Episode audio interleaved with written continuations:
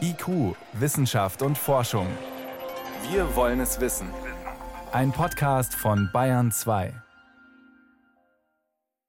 Es wird viel gestritten darüber, ob E-Zigaretten schädlich sind oder harmlos oder um wie viel weniger schädlich als Tabakzigaretten. Über drei Jahre hinweg haben Forscher mehr als 30.000 Raucher in den USA beobachtet. Ergebnis?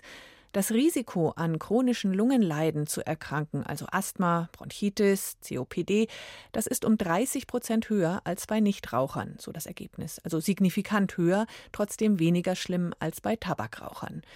Tobias Rüther ist Mediziner und Suchtforscher an der LMU München und vor der Sendung konnte ich ihn um eine Einordnung bitten und fragen, überrascht Sie das Ergebnis? Ja, also da muss ich ganz klar sagen, wir Experten, uns erschüttert die Studie überhaupt nicht, weil sie eigentlich genau das sagt, was wir seit Jahren sagen. Die Studie sagt, die E-Zigarette ist nicht ungefährlich, das haben wir immer gesagt.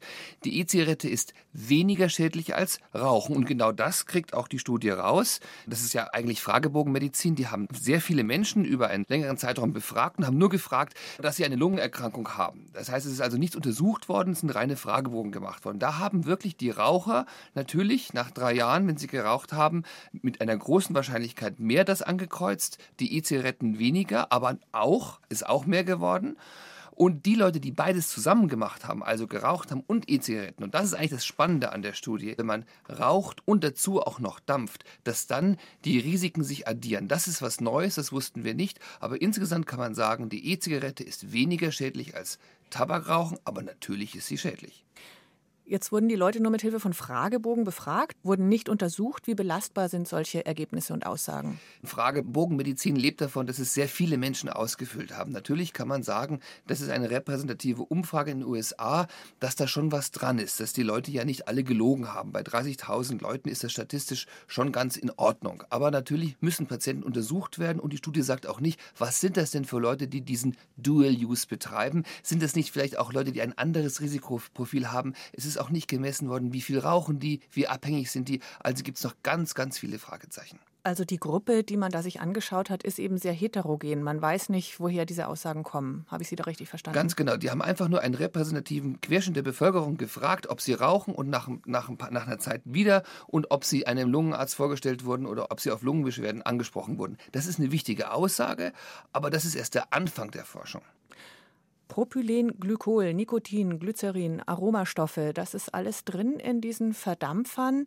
Da ist es eigentlich logisch, dass Tabakrauch und Dampfen gemeinsam anscheinend das Risiko tatsächlich fast schon potenziert. Exakt, also einfach einfach. Tabakrauchen ist furchtbar gefährlich mit vielen tausend Stoffen, mit 700 extrem schädlichen Stoffen. Und wenn Sie da noch neue Stoffe drauf tun, ist es natürlich noch etwas schädlicher. Das hat aber nichts damit zu tun, dass die E-Zigarette weniger schädlich ist als das Tabakrauchen. Das heißt, wenn Sie aufhören wollen mit dem Rauchen und es nicht schaffen aufzuhören, dann ist der Umstieg, der vollständige Umstieg auf eine E-Zigarette immer noch medizinisch zu empfehlen. Mhm.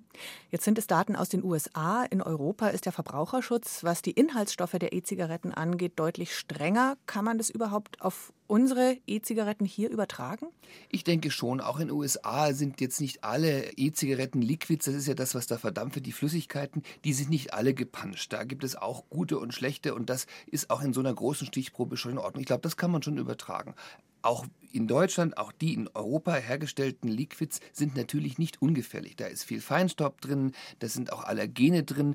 Ich würde niemandem raten, mit der E-Zigarette anzufangen zu dampfen. Das ist natürlich wirklich schädlich. Aber vom Umsteigen, vom Rauchen, das ist sinnvoll. Das heißt, Ihr Fazit, wie aussagekräftig ist diese Studie und welchen neuen Tipp kann man Verbrauchern, Konsumenten geben? Also was Sie von der Studie wirklich lernen können, ist, wenn Sie mit der E-Zigarette aufhören wollen zu rauchen, dann steigen Sie vollständig auf die E-Zigarette um und rühren keine einzige Verbrennungszigarette mehr an. Das ist sicher wissenschaftlich jetzt noch mal besser untermauert.